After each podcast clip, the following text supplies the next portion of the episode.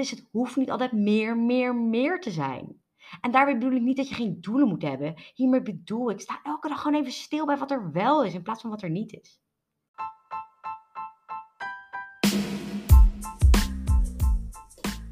Welkom allemaal bij Geluk is een Keuze, de podcast voor vrouwen die meer uit hun leven willen halen. Ik ben Pauline Hendricks en in deze podcast deel ik tips, tricks, motivatie en inspiratie die jou gaan helpen om je gelukkigste leven te leiden. Geluk is geen eindbestemming, geluk is een keuze. Een keuze die je elke dag opnieuw kunt maken. Let's dive in!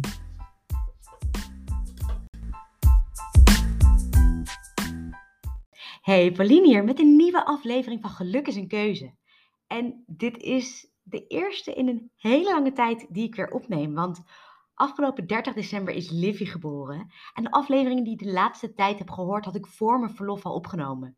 Dus ik moet er weer een beetje in komen. Uh, maar Liv is nu bijna drie maanden oud en alles gaat heel goed.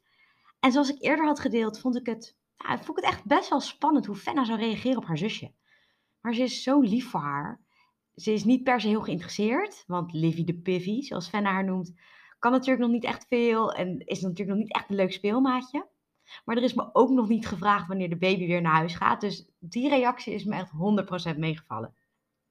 En ook zijn we wel gewend als het leven, uh, of ja, gewend aan het leven als echte familie.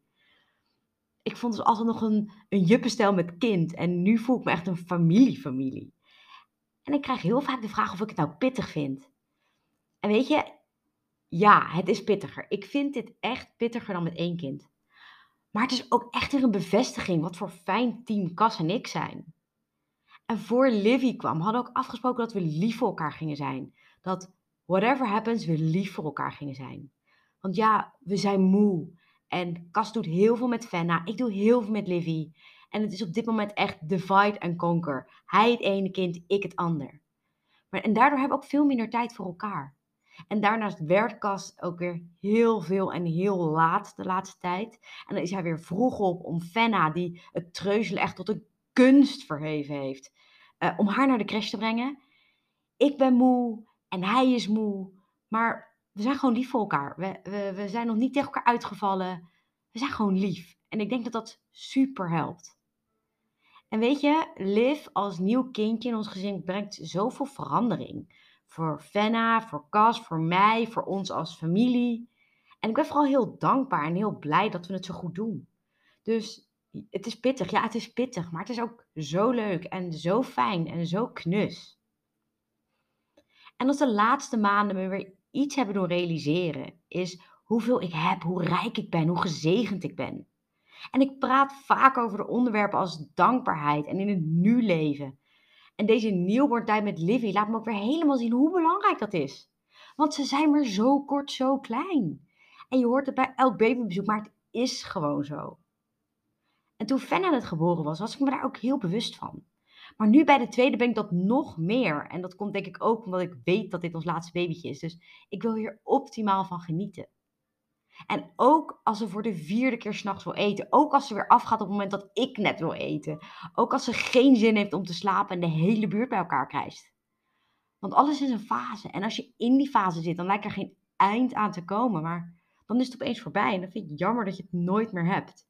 Dus ik ben extra aan het genieten van het nu. En ik ben super dankbaar voor wat ik nu heb. En dat is mijn eerste boodschap van deze podcast vandaag. En het, dat is het hoeft niet altijd meer, meer, meer te zijn. En daarbij bedoel ik niet dat je geen doelen moet hebben. Hiermee bedoel ik, sta elke dag gewoon even stil bij wat er wel is in plaats van wat er niet is. Laat 2022 het jaar zijn waarin je je bewust bent van alles wat je hebt, alles wat je hebt bereikt. De geweldige mensen die je in je leven hebt. Want hoe meer je dit waardeert, hoe meer je ervan krijgt. Hoe meer focus je hebt op wat je gelukkig maakt, hoe gelukkiger je wordt. En ik had de laatste tijd last van een onwijze interne worsteling. Ik wil namelijk intens genieten van mijn verlof. Want zoals ik zei, dit is waarschijnlijk de laatste keer. Maar aan de andere kant had ik ook weer super veel zin om aan de slag te gaan.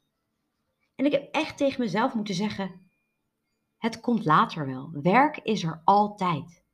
En Liv is maar zo kort, zo klein en dit verlof is straks voorbij. En dan kun je naar alle hartelust weer aan de slag. Dus geniet er gewoon even van. Take a step back. Doe wat rustiger aan en de rest komt straks wel weer. Maar dan begint dat duiveltje op mijn schouder weer. Van ja, als ze toch slaapt, kun je toch net zo goed een beetje werken. En weet je, ja, dat kan. Ik kan dan gaan werken. Maar kan ook gewoon genieten van de rust en Emily in Paris kijken. Want wanneer krijg ik die kans nog? En ik moet zeggen, ik heb me daar echt goed aan kunnen houden. En nu loop ik tegen het eind van mijn verlof en ben ik het een en ander gewoon langzaam weer aan het oppakken. Maar ik heb mezelf wel echt de rust gegeven waarvan ik wist dat ik die moest hebben. En to be honest, ik ben daar best wel een beetje trots op. En het tweede wat ik vandaag wil zeggen, om van 2022 een succes te maken. En waar ik weer meer van ga doen dit jaar. En dat is loslaten. Let it go.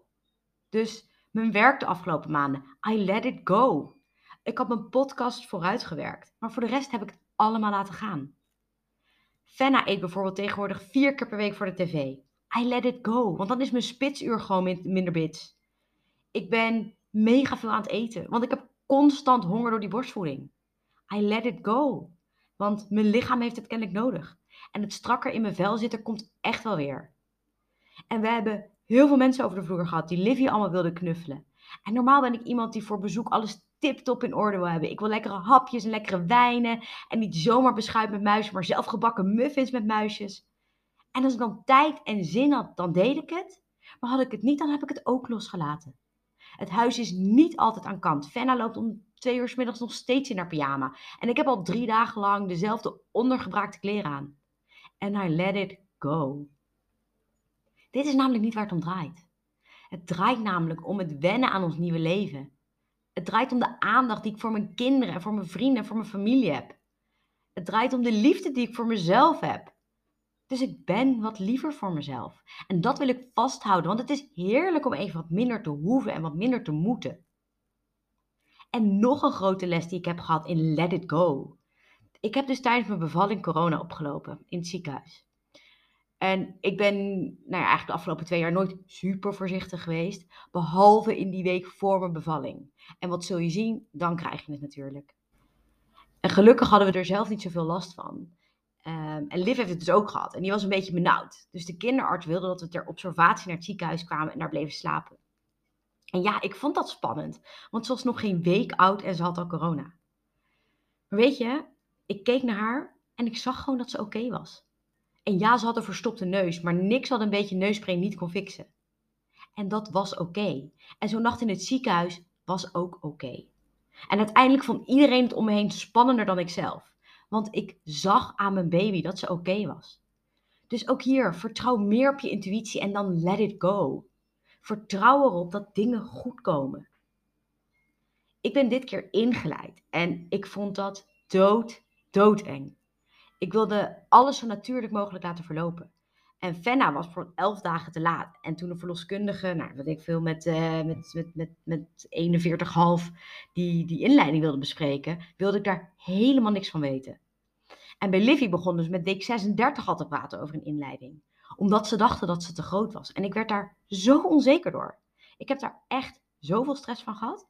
Maar op een gegeven moment dacht ik, ik moet nu een keuze maken.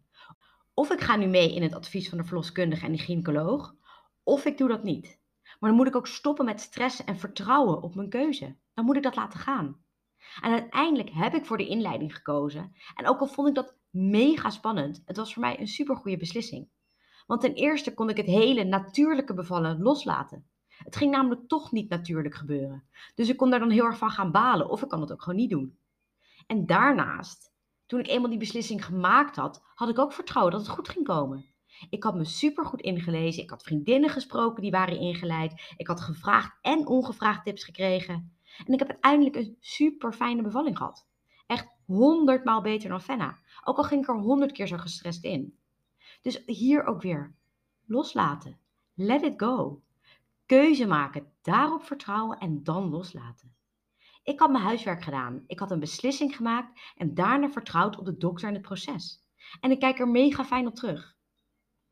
Dus als jij weet dat je je best hebt gedaan, als jij ziet dat dingen goed gaan, durf dan ook los te laten. Vreet jezelf niet op, maak jezelf niet onzeker en laat je in hemelsnaam niet onzeker maken door anderen. Maar heb vertrouwen dat wat jouw gevoel je zegt, dat dat klopt. Dus lig niet meer wakker van dingen die je spannend vindt, maar maak een beslissing en ga daar gewoon vierkant achter staan. Dus ladies, voor meer geluk en succes ga ik dit jaar nog meer loslaten en nog meer genieten van het nu. Dus ik hoop dat ik je met mijn verhaal heb kunnen inspireren. Al is het alleen maar een kleine reminder om even stil te staan voor wie en wat je allemaal dankbaar bent. Ik spreek je volgende week weer. Bye! Ik hoop dat je het weer een leuke aflevering vond. Zo ja, screenshot de podcast, vind en tag me op Instagram onder de Superpower Mindset en post me op je tijdlijn of in je stories. Ik vind het heel leuk om te zien wie er luistert en wat je eruit gehaald hebt. En ik zou het helemaal prachtig vinden als je ook een review zou willen schrijven. Dit helpt me om een boodschap met nog meer vrouwen te kunnen delen, zodat ook zij bewust kunnen kiezen voor hun geluk. Kost je echt maar 30 seconden. Dankjewel voor het luisteren en tot de volgende keer.